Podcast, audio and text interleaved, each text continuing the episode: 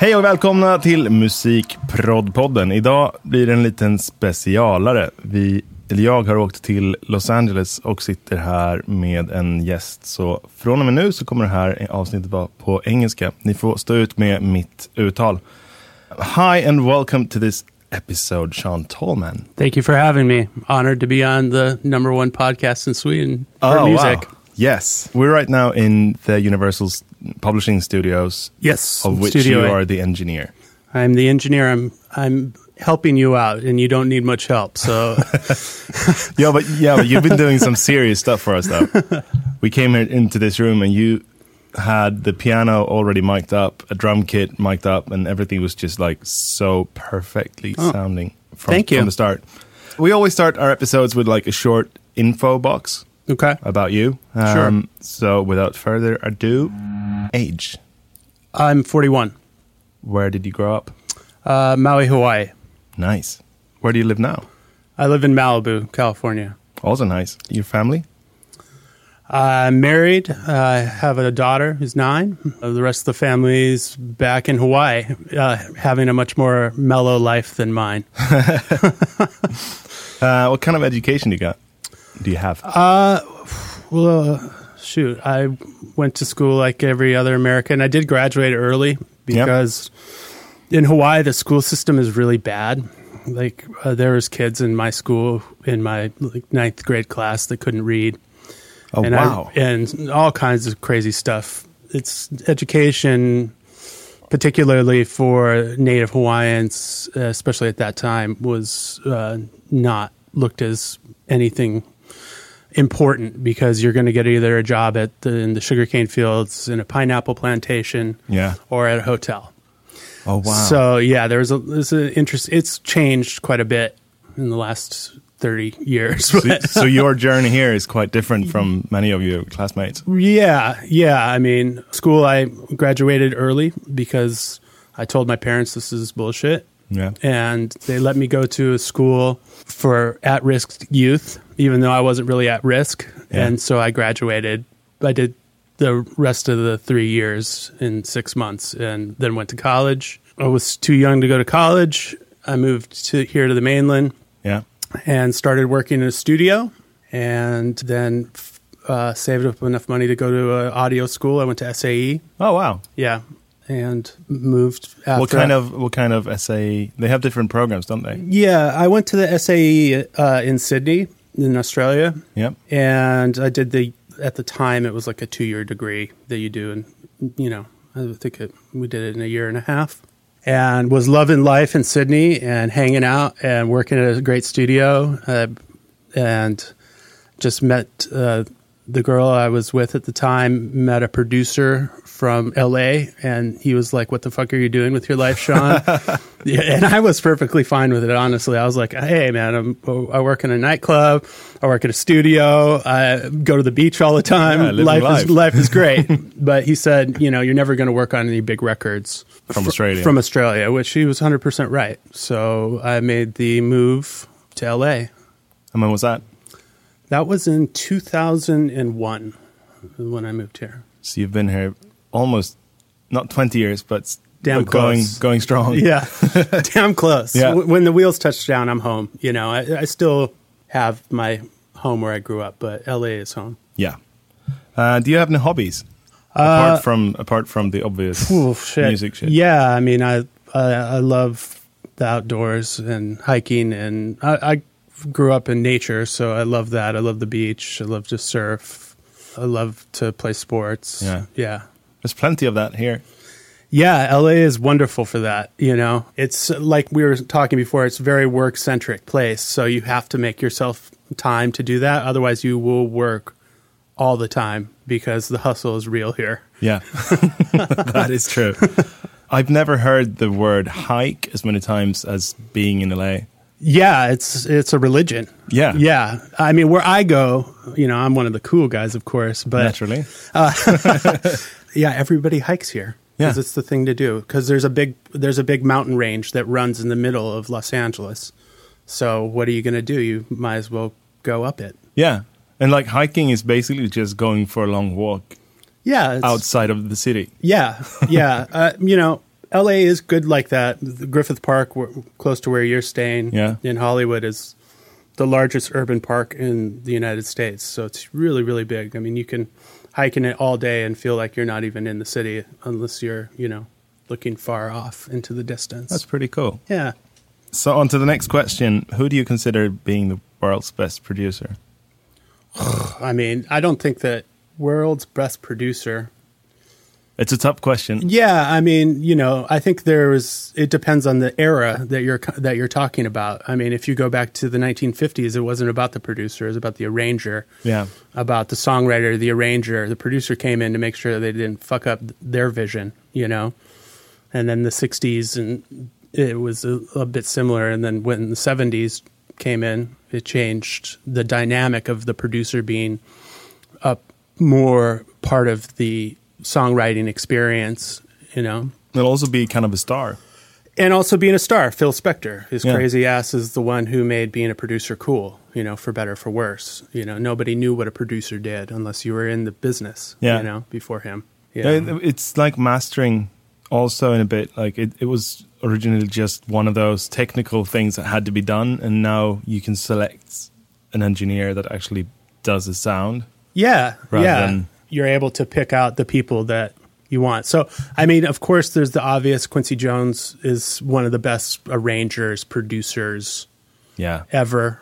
So, I mean, and then you have your hip hop uh, producers, rock producers. I don't think that you could put a Terry Date in the same room, you know, who did Deftones and Yeah. did all those big rock records in the late 90s and the early O's. You can't put him in with the urban artists of that same era and you're going to get the same thing. Yeah. So it's it's all about the combination of the artist, the songs, and then the producer. Because So that's a long long way of saying no. I cannot name one that is one really- single person. Yes, Yeah, and fun fact, opposite to where we are right now, Dr. Dre is building his new studio, you told me. yes, That's yeah. pretty cool. Yep. They tore it down and they're building it back up again. It's a massive lot and like the Yeah. house looks it's going to be big. Yeah. yeah. I'm definitely going to work there at some point. you probably know? yeah. Yeah. If you had like did you have a big moment in music like like, like that changed my perspective on stuff? yeah. I mean, uh, I, I was super lucky because there's two things. You know, I grew up playing music, I grew up recording myself, I grew up, you know, doing live sound for bands and stuff. Yeah. And so when I did get a chance to go to a studio here in LA, I jumped ahead of a lot of the people in line, which pissed a lot of people off. And Was it because of that producer that I- brought you from Australia? no, no. I think it was the fact of just having a lot more practical experience than most people coming out of a trade school, Oh, you yeah. know, have, which at the time was different than now where everybody can produce from a laptop. You know, a $300 laptop is good enough to make a hit record. You know, we're That still we're still cutting to tape. You know, you had to mix on a console. There was no option. Yeah. Uh, so yeah, the big moment in my life is when the studio manager took a chance on me, and the first session I ever did was for Eminem and Dr. Dre. I No mean, way. Yeah, That's pretty cool. yeah, How was that? amazing. Yeah, that's life changing, and just getting opportunities like that are what set set me in motion to continue on doing what I do. Yeah. you know? And just to clarify to the Swedish audience, like because we in Sweden we don't normally have engineers in the studio that that uh, come with the studio, and like everyone is like a complete. You have to know everything. yeah. That, that that's a interesting thing about the United States is that we're You kind of separate divisions. It's like There's yes, it's very much more specialized, I'd Yeah. say. But I mean, you Swedes, you guys make great records. So I mean, yeah, but it's like you said, you, we come here and we don't need much much help really when once we get going because we're kind of self sufficient. Yeah, in, absolutely. in our on our own, which I guess is kind of different from American producers or, Yeah. or artists. yeah, I mean, you have your obviously you have uh, producers in the, United States that are great engineers as well, Yeah. but it's usually in the rock world and that for pop music, it's very much separated. The producer sits in the table in the back. Yeah, and he's got all his keyboards and his guitar, and he writes the record, and I sit in front of the console, and we work together. Oh, you yeah. know, we go back and forth. He makes the music in whatever DAW he you know makes it in, Yeah. and then it gets sent to me. You know, the stems are a two track, and we'll start. You know, depending on what we're doing that day, we'll then we'll dump it into Pro Tools, and it'll end up living in Pro Tools. Yeah. Yeah. That's kind of a different scenario, and it's quite it's quite nice. Yeah, I mean, if you have a great engineer, I mean, not to not to Beef yourself up. beef myself up too much, you know, but if you have a great engineer, your records are going to sound better Of course. because you know uh, an engineer who knows what they're doing and is able to help replicate the emotion that you're trying to get Yeah. in a, uh, I guess a tech a more technical way, it's your records are going to sound great. You always wonder why does this record sound great? Oh, well, because this producer, this engineer, Yeah. this thing. Oh, that's why it sounds great. You know, I think it helps to bring a you know a congruity to everything. you Yeah. know? I think it's also like the reason why we don't have that in Sweden as much. It it does exist, but like it's because of money. Also, it's like it costs a lot to have two people doing what one person could possibly do. yeah, sure. Someone needs to front that cash in in order for to just provide the room with an engineer, producer, and the console, and and just the the space. Yeah, I mean, I think the economics are certainly different between Yeah. the American music business and you know the the European market or the Asian market. You know, the. The Koreans will fly you there all day long if you're a producer or a songwriter and put you up in a five star hotel, but they'll never fly the engineer there. I swear to God. Wow. Yeah, it's just one of the things. Or you know, I used to go and work occasionally in France, and I almost felt a little guilty because the guy working there was probably a better engineer at the time than I was because I was like 25 and just working on rap records. You know, you know, he probably really knew what to do. You Yeah. know, but they flew me all the way there to to do stuff. You know, but Yeah, but you, you kind of want to be around people you trust. That Sure. That's basically the whole thing of music making. yeah, yeah, and At least in my experience, like you don't have to be the best. You just have to be one of those that people trust your judgment and your like your skills, whatever they are. Yeah, people that you can trust their taste because it all boils down to taste in the end. It really does. Everything is about taste, whether how you write a record, the lyrics you choose. Yeah, we kind of diverted away from the the fact thing. So, Oh, okay. um, coming back to it, how old were you when you f- did your first sound job or music job? Like I mean, getting paid, like to- really getting paid. Well, No, not much. You, it can be like five bucks, but just Oh, probably when I was like seventeen or so. Yeah, because I used to in Maui. Yeah, I mean, we used to throw parties on the beach there a lot and have DJs and Sounds bands. terrible. And. It was horrible, horrifying. I don't, I don't know what the fuck I'm doing in this windowless room right now. That's where I should be. But we have plenty of windows, but they only lead to other rooms. yeah, exactly.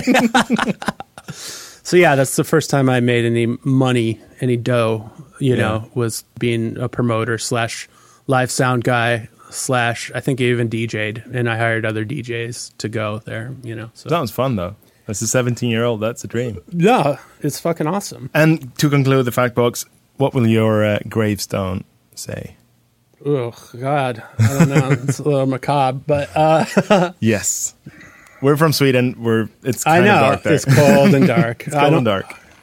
I don't know because I mean I have so much more to do that I don't want to just I, I can't answer that because I have so much more to do that I don't think that there's anything in my life right now that has defined me. I'm continuing to evolve.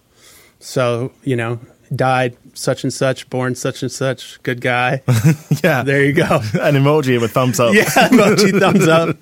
Yeah. Well- and then behind the gravestone I want a big middle finger, fuck you. No, I'm joking. That's good though.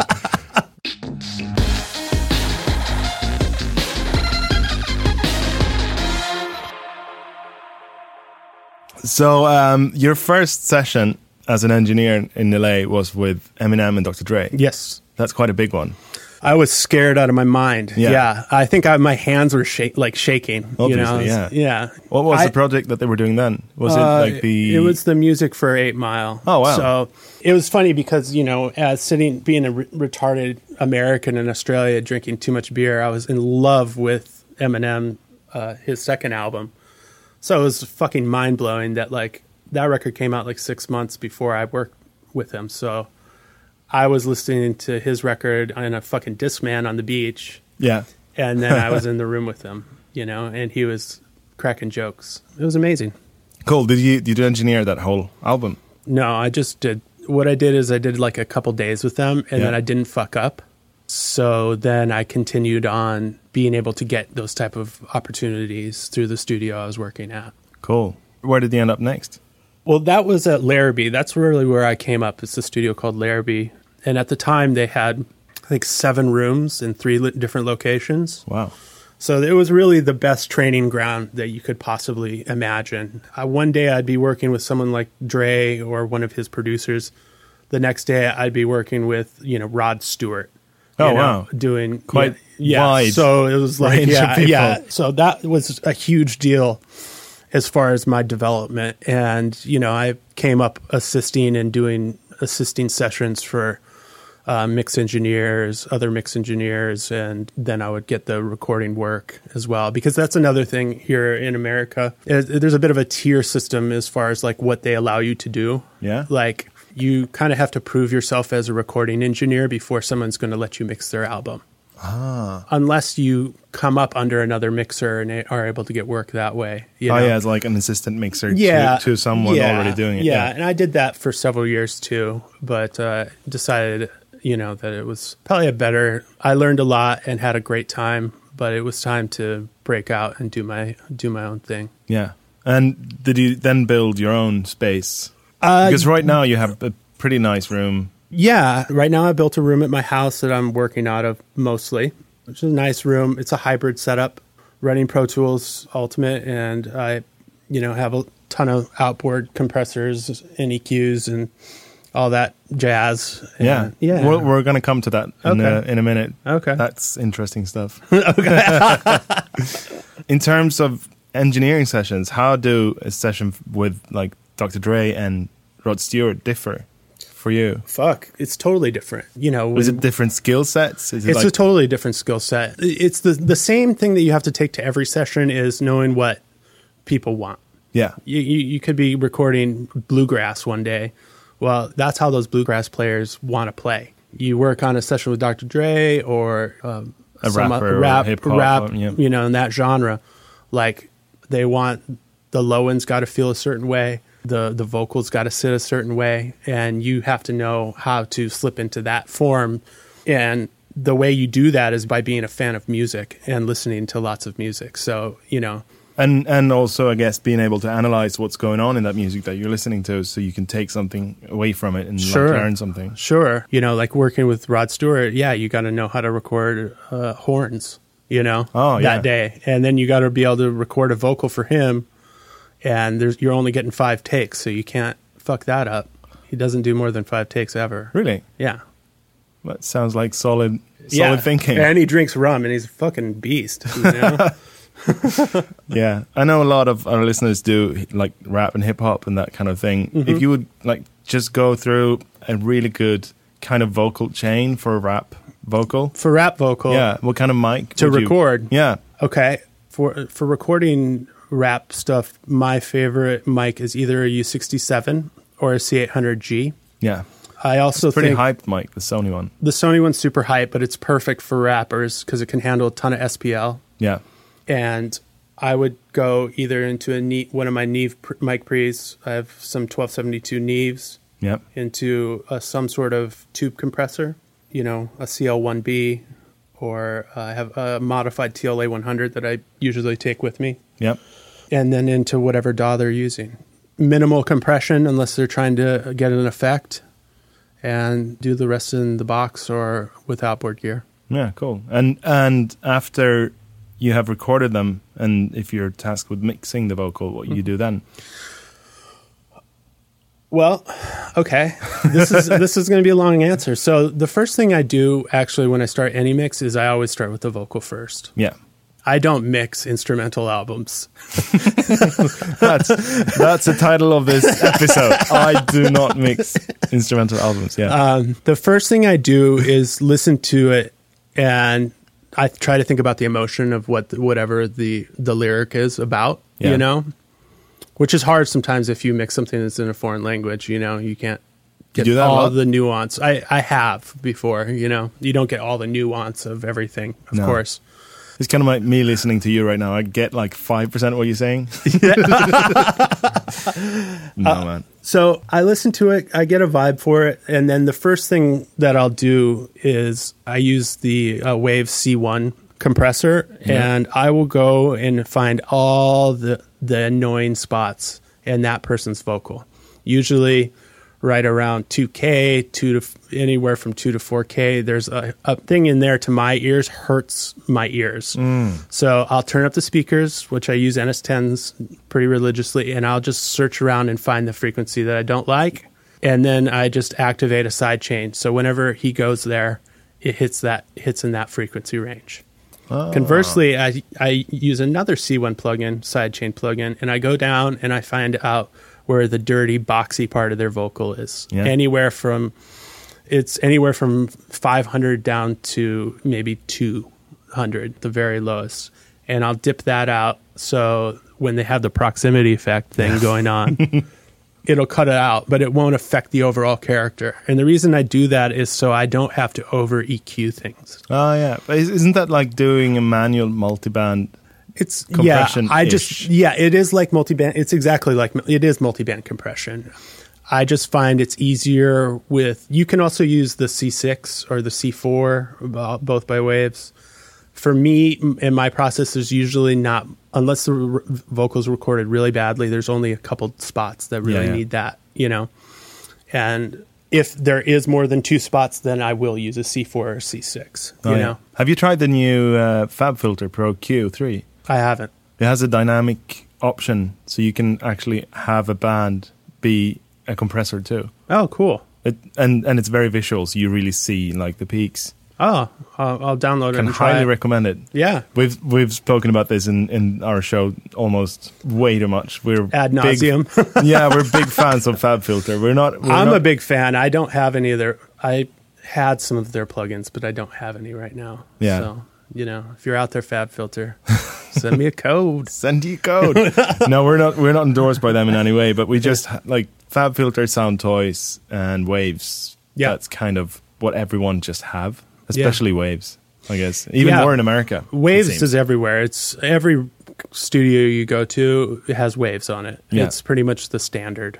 Yeah, and then going back to the to the rap vocal Yes. after the C one four or six. Yeah. Um, so I, uh, once I get uh, rid of the ugly parts, then I will usually use I use the another Waves plugin called an R compressor. yep. that's on a super high attack, like at 50, and then a really long release, maybe one and a half to one ratio.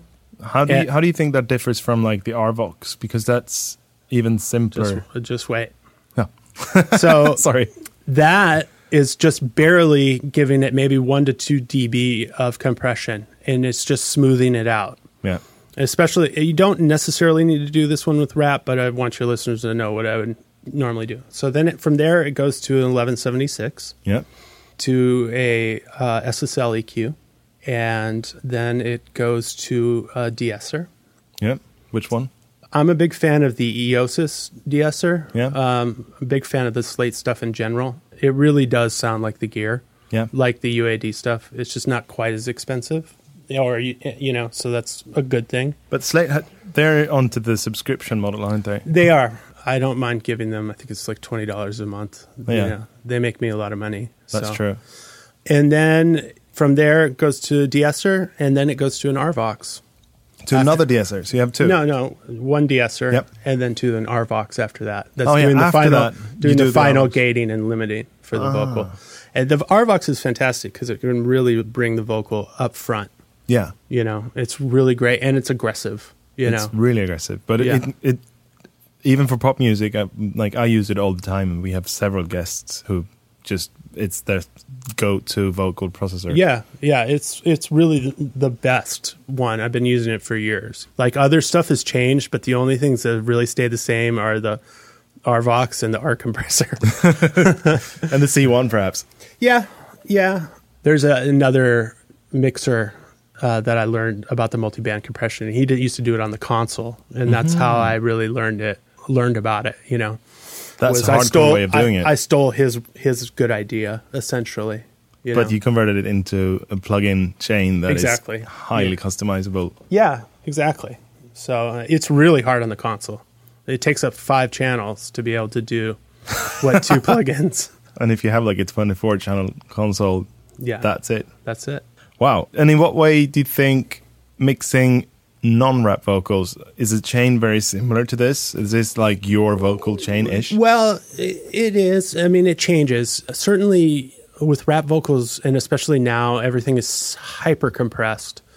There's uh, a lot of 4K put into to the vocals Yeah. in a lot of rap stuff, and I think it's because that's where a lot of presets are. Mm-hmm. Because it sounds exciting when someone puts a preset on, so it's actually changed the way that pop music sounds. Is a lot of the waves presets. I'll actually like hear them on the radio, and Oh, I'll wow. think, oh, the mixer got this session. It had the vocal chain on there. He probably just cleaned it up a little bit and We'll let it and let it ride. Yeah, yeah. You know. But I, I think if you're working with like a singer, you have to be more cognizant of not over compressing because you'll take the emotion out of the vocal. With pop music, I rely more on doing rides with the fader for the vocal. Yeah, where rap can kind of like in inside the com- like having like a vocal rider. Yeah, yeah. I actually have a PreSonus fader, Oh, fader state- ports. Oh, Fader yeah. port. It's fantastic. It's it feels great. It works well, and uh, yeah. But I'm just more aware when you're working on pop that you got to do a little more heavy lifting. You can't yourself. You can't just rely on the compressor to to do all the work Yeah. for you. Do you rehearse the ride? You do. no, I just do them. You just do them. Yeah. If I fuck up, then I just hit undo. The convenience of modern music music making. Yeah, I mean, I grew up uh, mixing on the console. It was way more time consuming, you know. So I guess I I just learned the feel of it of doing it live with the automation on the SSL, either the G or the or the J. Those Yeah. are my two. I like the K as well, but I didn't. I haven't really used it that much, just because the the I kind of switched to the hybrid system as those big consoles were kind of rolling out of style. You Yeah. know, you can still go work on them if you have want to spend an extra two grand a day. Yeah, but like here we we're in the room we're in right now. There's a what is it? 24 channel plus a couple of groups yeah, API console. yeah. This is one of the best consoles in LA, actually, just because it, it's really well looked after. It's looked after like an old antique. You know? Yeah. the studio manager here really looks after it. You It is it is quite like for me.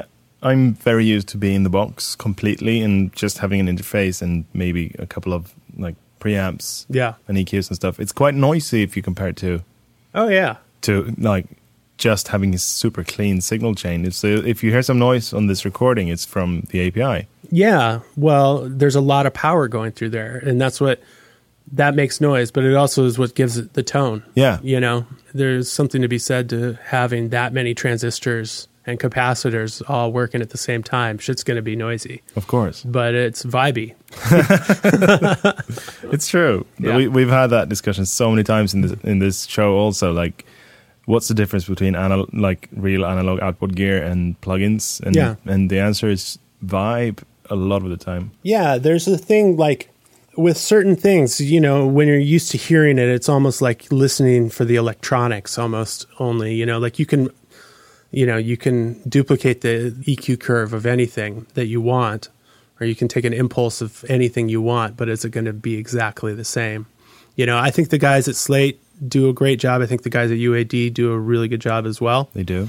But you know, it's 2019. Not everything needs to be vibey. So I think you need to pick your weapons. Yeah, yeah. You know, Some things can be surgical and, super clean. yeah. I wouldn't want to mix a modern song on this console like you would have done 20 years ago. Yeah. I would never do it in a million years. When I mix in this room, I use two channels and mix in the box and bring some outboard gear and run the vocals through some outboard if if it needs it. And beyond that, I'm still yeah, I'm using two channels as well. Well, just as me and Bruce are doing here. yeah, exactly. we have the biggest console and we use four channels. Th- This isn't even a big console. When you go into the SSL rooms where it's like 96 channel and they're using two faders, that's when it gets really sad.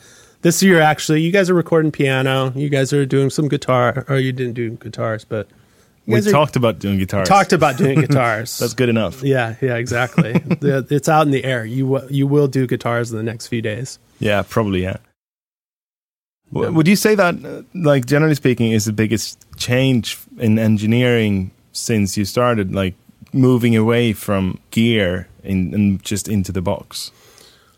the time involved. Like for me to 15 years ago when I was mixing on SSL to make a change to a mix was a half day proposition. To turn the hi hat up or to change a vocal was a half day thing. I have to rent the same room, rent the same gear, try to get the same assistant, hopefully, to help me set it up. You know, oh, hopefully yeah. their documentation was correct. Hopefully, you know, maybe I could do it on stems, but oh shit, channel 32 is noisy, but you couldn't hear it, so I can't do that. So you have to do a full board recall. You know, there it was a pain in the ass, Oh you know. God. And I mean, it was even worse with tape. The artist would come in to sing a hook on a song and then leave, and then the engineers would sit around for the rest of the day flying the parts around on the 24 track or on, you know, on a 48 track tape Yeah, yeah. and then doing the mathematics to figure out the sync times and all that. Now I can do I can fly parts down while I'm recording somebody. Yeah. The other hand though, the one thing though about mixing a song on a board is that you can do three things at once, which it took me a long time to get used to when mixing in the box of okay, I'm going to do this. Okay, I'm going to do that. Okay, I'll do this. What do you mean, like doing three things at once? Well, you know, if you're mixing on a big format console, you can be EQing the kick drum while you're bringing the bass fader up and making sure they sync together and EQing the bass and the kick together so Oh, they're yeah. not overlapping in the frequencies. And while you're thinking about how that's feeling, you're already putting up the lead vocal to make sure that that's cool, you know, Mm. and you're able to, it creates a bit of a more of a performance, I guess, that you can create out of the mix a little bit because the spontaneity is there, you know, like it's a little bit more spontaneous than just working in the box. Okay, I'm going to EQ the kick. Now I'm going to put up the bass. Now I'm going to put up the vocal. Now I'm going to do this. That is actually true. I've I've never been a console worker at all in my life, so I've only experienced the computer version of it. Yeah. And and it's like you build a queue in your head of stuff you need to do, Yeah. and then you sort them out one by one, and then new things arise, and then like you have this constant feeling of like, yeah, there's something that I need to do, but w- what was it? Yeah. I remember it being very important, but I have no idea what it is. Sure, sure. Well, they say that uh, people that are using the creative part of their brain experience memory loss. It's actually a scientific fact. So, you Thank know, you for labeling it as memory loss. yeah, That feels great. yeah. Hey, you know, But like, what kind of, if you speak of sessions that you get now compared to earlier, because it feels like that's kind of the most interesting, at least for me, to hear mm-hmm. about the differences of of how a session was set up when you started out, like the whole hip hop thing, oh, and hip hop compared to like if you say hip hop session now to hip hop session back then. okay, uh, rap record recording. Yeah, re- recording or or uh, just assisting in a, in a production or Yeah. whatever. Well, there'd be a truck that would show up about two hours before with all the keyboards. Mm-hmm. So you'd set up probably about 20 keyboards, uh, Rhodes, the MPC, all coming out onto the console. Mm. And, uh, you know, producer would show up. We'd make sure everything's working. If we're working in Pro Tools, make sure the Pro Tools is locking to the console Yeah. making sure all the time codes are working together. Oh, wow. The co- time code going to the console. Say that they brought in a demo that it was done on a, uh, a D88. That's going to really age me right there, you know, on some digital tape. You had to make sure that that locked up to them. Then the production would start around, uh, you know, an ASR 10 or an MPC, and the producer would start to build the beat that way. Yeah. And uh, for those first, and while they're building that, the engineer would be on the board. At least in my experience, and the people that trained me, and what I learned is you'd start EQing the sounds to the Pro Tools or two tape, like the mm-hmm. bass, the kicks, the snares. So when it got printed to the DAW, It, it sounds. was it was amazing with all the faders at zero. oh wow, yeah, So that in that way, the engineer and the producer worked a lot together in that kind of old school way with all the outboard gear and all the problems you'd have to solve because yeah. Things. it was just more shit. You know, you have more shit. There's going to be more problems, more money, more problems. You know, so flash forward twenty years later, almost uh, producer will show up with a laptop and an interface, and there's less work for maybe someone like me in tracking sessions, which you know, a lot of at least the urban producers will just come in with pre-made tracks or even if they're coming in to make tracks, they're pretty much self-contained Yeah. until you need to cut drums or cut the vocal or cut some guitars where you actually have to record stuff. Yeah. You know? But there's certainly clients and people that I work with that while they're working, they'll be like, hey, you know, help me get this right, do this. And I'll pop behind their screen and get their drums to hit harder because, you know, they're smashing the mix bus because they're not thinking about that kind of stuff Oh, and yeah. all those things. You're like the first aid of, of music making in the studio. we come in like, yes. yeah. Well, yeah. I mean, for those kind of recording sessions, it's like that. And certainly mixing is, you know, at least the labels and a lot of managers look at you as kind of the last line of defense for the record. Yeah. You can argue that a record's a hit without a great mix, but which is true because there's tons of records on the radio right now that don't sound that great that are hit records. Quite but a lot. quite a lot. But if, if you have a great song, a great mix is going to help you. You Of know, course. so it's gonna it can only help you. Yeah. You know? I think we said that the other day. Like, it's annoying as a producer to realize that you're never better than the song you're producing. Yeah, It doesn't matter how good production you made. If the song is not good enough, it will never make it.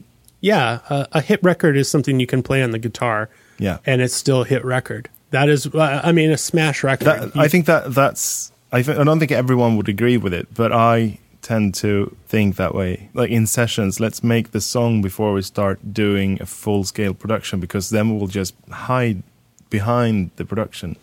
Yeah, I mean, fifty percent of the trap records out right now are because of the beat being banging, Yeah. and not what the person's saying. I happen to know that you have a pretty funny story about just that. Oh yeah. well, you know, especially I was telling you the story earlier about probably the the state of the music business is like here in LA when it comes to certain people. I was working a session here actually across the hall in their studio B and there's a couple uh, really nice uh, songwriters, top line writers that showed up, had hit records under their belt Yeah. were good at what they did. And a popular trap producer came in and it was a very charming guy, said he- hello to everybody in the room, Yeah. you know. And he came up to the songwriters and started to vibe with them and started to say, Hey, I have some ideas on my phone. What do you think? You can we go through some ideas? And there, of course, the songwriters wanted to listen to Yeah, what of course. this guy has. He's got hit records on the radio. So he starts playing these loops off of his phone and like ideas and song ideas, so on and so forth. Just real simple stuff. Eight bars here, you know, 16 bars here. Yeah. And I happened to be looking over his shoulder and he was playing loops off of Splice. Oh my And- god. and they bought it. They said, "Oh, we love that one. We love that one." And they started already. I think the mic was already set up in the room, and they started to sing melodies straight away to it. Yeah. He downloaded the files off of Splice, sent them to me in an email, and I loaded them up in the computer. And he turned around and he says, "All right, send me the files. I have another session to go to." So That is- that's the level of what some people are operating at. You know that you couldn't have gotten away with five years ago. No, that's true. But I, I think in two di- completely different ways about this. One is that's fucking great. It's fucking great. It's I mean, amazing. you cannot knock that man's hustle. No. And I'm proud to have known the man. Like Yeah. that he that's how what he thinks going to work is all about. And and it works. It works. They were they wrote a great song to it. You know, Of course he did. Yeah. Because everyone around that thing is professional. Yeah, But it's it's still it's fucked up in so many ways and it's amazingly cool. it is. I think there's a lesson to be learned from that. That you know about letting go and letting it be what it's going to be. Yeah. But there's also the lesson that like if you really love something, do it well. It's kind of like connecting to that old I think it's like a meme now even. I, I started playing the drums, but then I realized that it's cheating to, to play on drums I, that you bought at the store. So I started making my own drums, and then I realized like buying skins is is cheating. So I had to I had to get my own sheep. Yeah. and now, like with all the sheep and things, I don't have much time to make music anymore. Yeah.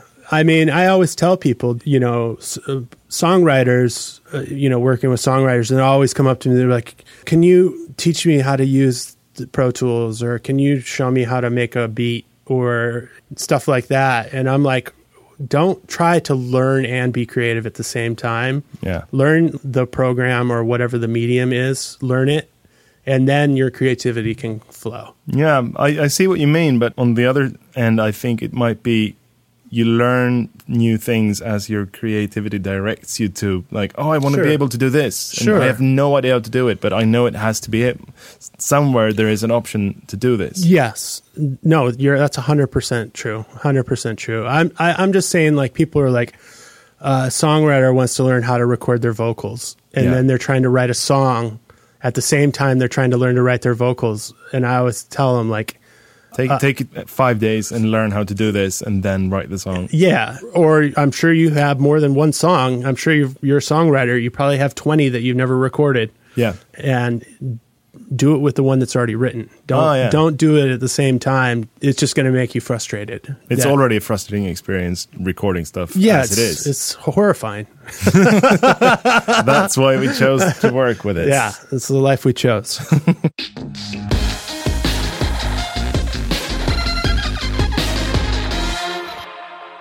So going back to your uh, studio at home, you said you had like a bunch of modified gear. You have like compressors and EQs and stuff. Mm-hmm. Just walk me through what what's what are the, like the key things in your studio that you could not live without. Ooh, I guess you have a bunch of stuff could- Yeah. you could live without too. yeah, I have a Pioneer spring reverb that I definitely could not live without. I'm a huge fan of dub music. I grew up listening to reggae. Um, you know, I was a huge fan of Lee Scratch Perry growing up when I was a kid, and that's the sound of his music. Yeah, was that a consumer the Pioneer one? It was a consumer. Back in the day, they would uh, sell this so people could put their hi fi tapes through the spring reverb so it'd sound live. I shit you not. Lee Scratch Perry was a smart man and he figured out, you know, oh, I can put everything that I have musically through this and it's going to sound awesome. Yeah, and he was right. he was right. yeah. So I have that. There's a few mechanical things. Uh, you know, I have a Tascam tape machine. It's a dubbing machine that I use for creating. I use it for effects, you know, for tape saturation that I probably would never give up. Yeah, And also, you know, if I'm feeling really spicy, I'll make like some tape loops with it to Mm. do something really weird. If I'm, it depends on what I'm working on. If I, if I have, you know, if I, it's a client that brings me our song to do that I know that we have, he brings it to me for me to have full range yeah. over Just it creatively to and- do my and- thing, then I'll start to maybe do some stuff like that. And I have a TLA 100, uh, which is made by Summit Audio, that I put a bunch of weird tubes in, and also had the attack and release times modified Wow. that I probably wouldn't do without. I love the thing. And then probably the last thing is I have uh, two channels from uh, a Pacifica console Yeah, that are amazing and sound great. Used them on. I've had them forever. like pulled out of the console and Um, Yeah, in, like, and racked. Yeah. Yeah. but I, I used them. I bought them for a Jill Scott album that I was doing because I we were doing a lot of kind of seventies esque, and Quad Eight is the company that designed those consoles in the seventies, and a lot of big seventies R and B songs were recorded. uh, You know, and also just a lot of uh, songs that I really admire, and Yeah. so How do they differ from like say an SSL? They're a combination of if you could put a uh, an old late early seventies Neve and combine it with a an API console from the eighties, they'd be an exact marriage of the two. They'd be if you if they had a baby, that's what this console would be. Oh, wow. So it's it's punchy like an API, but it's still got the rounder bottom of a Neve. Nice. Yeah, yeah, they sound really awesome. I'll, I'll bring them in. And you have two channels of that. Yeah, That's amazing.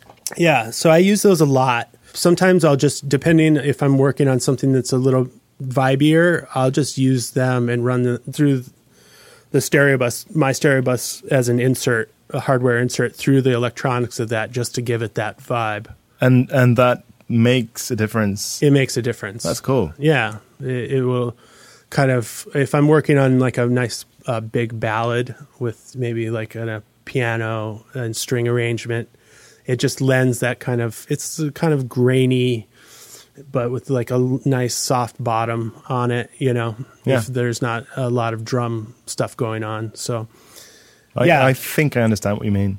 yeah, it was perfect for an artist like Jill Scott. Yeah. you know so you know if you can think about how her records feel like we used to use it a lot on her uh, two of her albums so, That's cool. yeah You mentioned you have NS10s. Mm-hmm. What other type of monitoring? right now i have set up i have ns10s i have uh, some ADAM a7x's that i love because they're uh, not fatiguing uh, at all i have uh, two bluetooth speakers set up and I have um, pair of old events that I've had for since I was Oh, which ones? I, they're the 2020. twen- the 2020s from Yeah, yeah. you know like 1999. I've had them forever. I started out with an event Tria Yeah. system. Oh, cool. Yeah. Yeah. That was my first big like audio purchase. Yeah. No, they're great. And now they're for sale if anyone want to buy them in Sweden. Hey, get it. Yeah.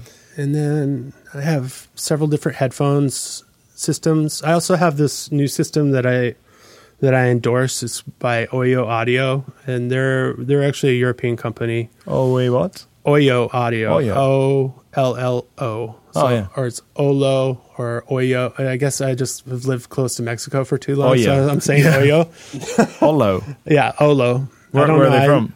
I believe. I don't think I've ever heard. Yeah, I believe he is in is in Austria, if I'm not mistaken. Then I would guess Olo yeah. and not Oyo. All right. It's the Maui speaking. I should know. I should know that. Yeah, I know it is the Maui, but uh, they have a some of. If anybody's interested and, and works a lot from the home, they have a system that is amazing, and it's a base cushion that you put on the back of your chair, or you can sit Oh, on it. Oh, I've seen those. and they make some of the best mixing headphones I've ever used. I mean, I, I can play you some songs that I just did with just headphones. and Oh, wow.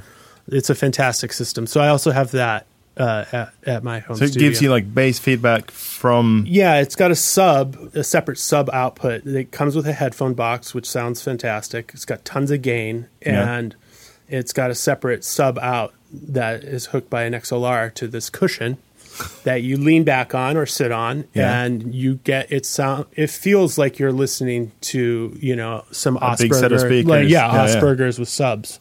Wow. Yeah, it's super vibey, and a lot of people that I know that I've introduced to them are like, "Oh yeah, I'm gonna, I'm getting a pair. I'm getting a pair." Do they I'm cost a pair." lot? I think that they are right around 500 for the whole set, which isn't. not too bad if you compare it to a, a monitor. Yeah, I mean, and I think it. You know, the reason that I found this company is because I, you know, I have a wife who, you know, I want her to love me, but I also need to work sometimes. If I get something last minute that I can't book another studio for, I'm going to do it at my at my you know my room at the house Yeah. and I want her to love me. So Yeah. she, if she's has to listen to a record 500 times That has a tendency to 11 like, o'clock at night, she's going to kill me. Yeah, there are few people who can handle listening to someone else's session going on and on and on and on Yeah. without being involved in it. Well, especially because she's a fantastic singer. So whenever I get this heavily auto-tuned Melodyne record, she just complains about it all day. Oh, that's great though. yeah, it's awesome. It's awesome. She's got a great voice. So, so yeah, that's what I. That's That's a pretty sweet setup. yeah. It's But no awesome. console. No, uh, it's yeah. I have hard. I mean, I have. I do hardware inserts. What interface do you use? I use Apogee. Oh yeah. Yeah, So you have 16 in and out. yeah. So it gives you plenty of room for, yeah, for inserts. and it's all clocked with uh, antelope clocking, and you know everything is talking to each other. So I keep it pretty tight. I've stopped doing so many hardware inserts, and I'm just tending now to just print uh, EQ. If I want to go reach for an EQ for an API, yeah. Then I'll just print it. But honestly, uh, and I know this is for the the guys that have their own plugins, the mixers and stuff that have their own plugins. This is becoming less and less and less of a, a thing. The guys that are still mixing on the large format consoles with you know five assistants are using Outboard less and less and less because, uh, quite honestly, the plugins sound great. Yeah. They sound great, and you and know, even like the, the really top end mixer, like a while back, we mixed a song with this pretty like acclaimed mixer guy, Mm-hmm. and we had one change to his mix, and we got it sent back, and you could see on the waveform that he had not changed a bit. yeah, Like it was a new print because he, he added some whatever thing it was in the verse, but the rest of it just cancels out flat to the previous mix. really. Yeah, and I was amazed. Like how how is that even possible? And, it, and it's probably because it's so much in the box that it's not even it's not even the Vibe plugins. It's just like the, the straight calculation one that starts on a zero. Yeah, And it could definitely be that. I was quite know. amazed. uh, Like this level of a mixing guy clearly not giving a fuck about using the Vibe stuff. It's just like the surgical things. If that solves the problem, then that's good enough.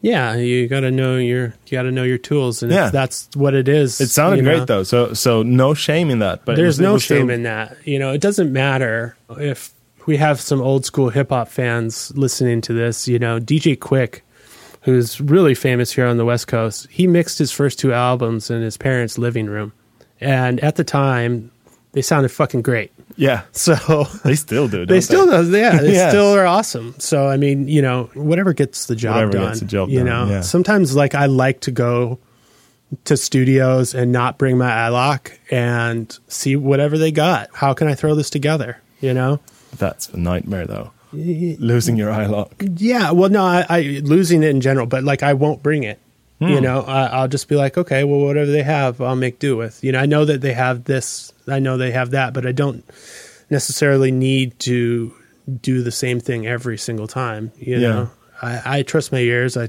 know what i'm doing i hope Yeah. and i just make the go with it like for instance this studio that we're in doesn't have any of the like specialty plug-in stuff that i Oh, wow. usually use but i'll come in here and mix a song no problem In this studio, there are some pretty cool out, outboard stuff too. yeah There's like one of these GML EQs, which are right behind me. yeah i was just looking at that they're one of the best ever yeah. they break all the time but they're awesome They do. yeah they break a Oh lot. no, yeah he's an amazing person Mr. Massey. yeah massenburg Yeah, yeah Mass- yeah, Massenburg. Yeah, I've worked in Nashville at Blackbird, which he helped design, and it's amazing studio. I mean, here's a good story for you. I, Yeah. the studio. If anybody's a studio geek and wants to know about the best, one of the best recording studios in the world, it's Blackbird Studios in Nashville. They have twelve of everything.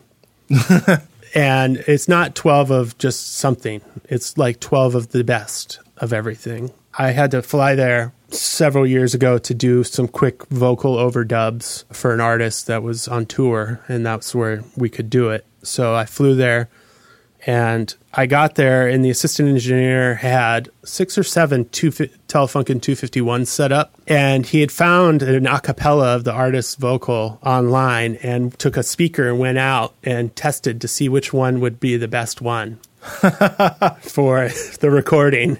Are you serious? He's like, yeah, I think number three and number four. I'm like, dude, it's cool. We're changing two lines. It's all good.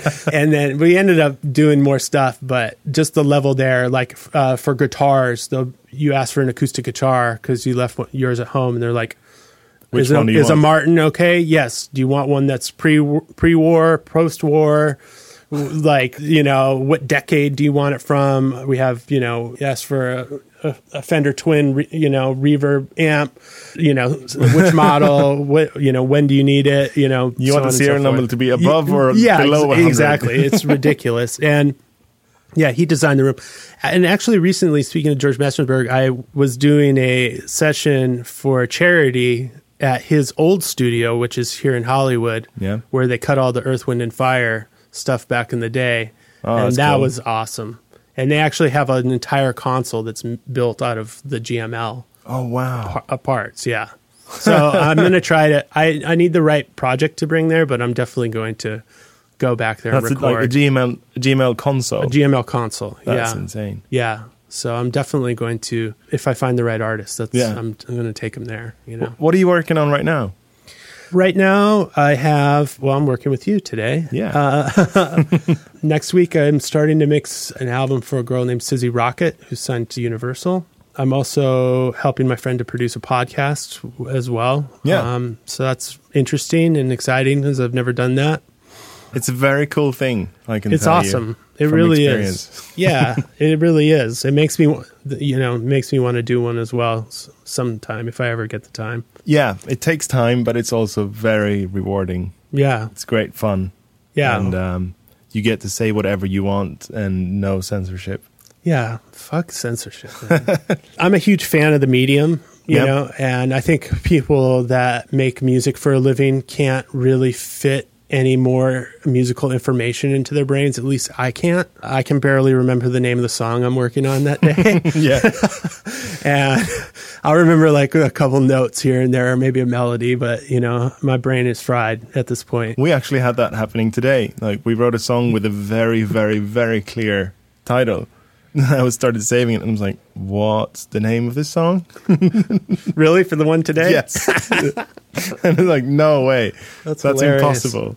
It's true. It's the memory loss during Yeah, creativity. you're caught up it's in something else, deal. and, and like that. Even though you just sang or recorded the title being sung a hundred times, yeah. something else is going on in, in your head. Going back to talking to things about taste, and taste is all about choices. And we're I'm not belittling anybody else's chosen path or career, but there's jobs where you don't need to make very many choices every day. Yeah, and there's jobs when you need to make way more choices than being a musician or an engineer but we make a lot of choices a lot of little micro shifts a all thou- day thousand small decisions. thousands of small decisions. I think it's what keeps you your mind fresh in this business. And in a sense it does keep you young. You know i'm as i said i'm 41 you know a lot of my friends that aren't in the music business stop listening to music 15 years ago 10 years ago you Oh, know wow. i'll jump in their car and I'll be like, "Hey, check this out,"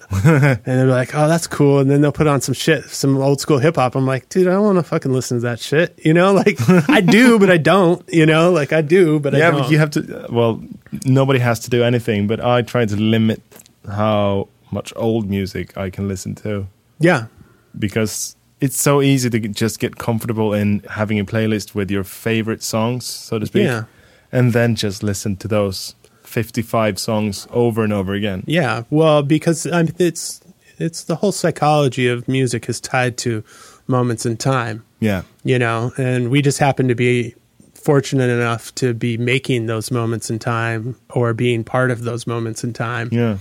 So we, I don't think we have the same attachment to old stuff as much, you know. Yeah.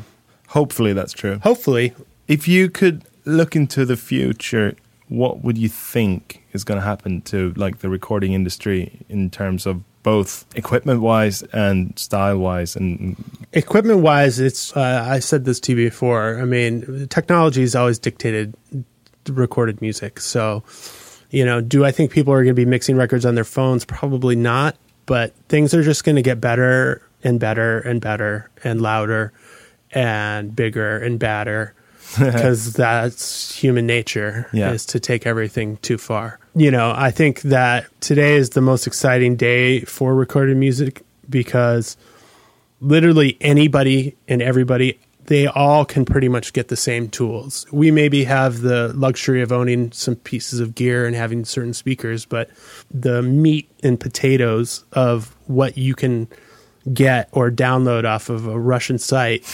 can literally put you in the same lead league equipment wise as anybody else. Yeah. And having the ability to do that. You know, taste wise, where I think music is going is I don't know. I think that it's just going to continue to evolve. You know, things are going to evolve. I think that music makers and people that love music are going to continue to evolve and and then we're all going to continue to find new styles and those styles are going to come from somebody else's good idea and then they're going to be built upon and that Yeah. and it's just going to go over and over and over and over and over again. That's quite a hopeful way of looking at it. Yeah, creativity is creativity, Yeah. and you can not like something for personal reasons, but it, it would be stupid to hate it for for anything else. You know, people are people; they're going to do what they do. You know, And speaking of doing what you do, if someone listening right now would want to do exactly what you do, like being an engineer here in LA, Mm-hmm. what kind of tips would you have for them? Uh, well, this is my number one tip for anybody who wants to be in the music business Yeah. is that you have to understand that the music business is not a equal opportunity employer. It's not like you can in- in any facet of the job, it's not like you can go get a job and then 2 years later you get a better job and then 3 years later you get a raise and then you get this and then you get that. It's not like that. You have to make your own luck. And if someone wanted to come to LA, I would say have enough money to give yourself enough time to make your own luck. Yeah. Get in with the right people, uh, get in at a studio doing the type of music that you prefer. So if you're a hip hop fan, don't go get a job at Capitol Studios recording orchestras. You'll be miserable. Go get a job at Encore working with DJ Mustard. Yeah. You know, uh, surround yourself with people that are better than you and try to learn as much as you can.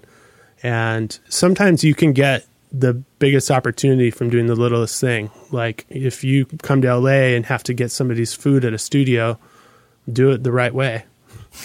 Do it well. You know, whatever the, there is, anything there is to do is worth doing well. So, That's good advice. yeah, Whatever you do, do it well always, and be in it.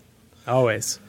Sean, thank you so much for Thank joining you. us today in our very first English Musikprodpodden episode. Hope you guys enjoyed it. yeah, I bet they did. And for those who want to know more and connect with you, we'll put some links on uh, the website as usual musikprodpodden.se podd. And thank you again. Have an amazing night. You too. Thanks. Cheers. Bye.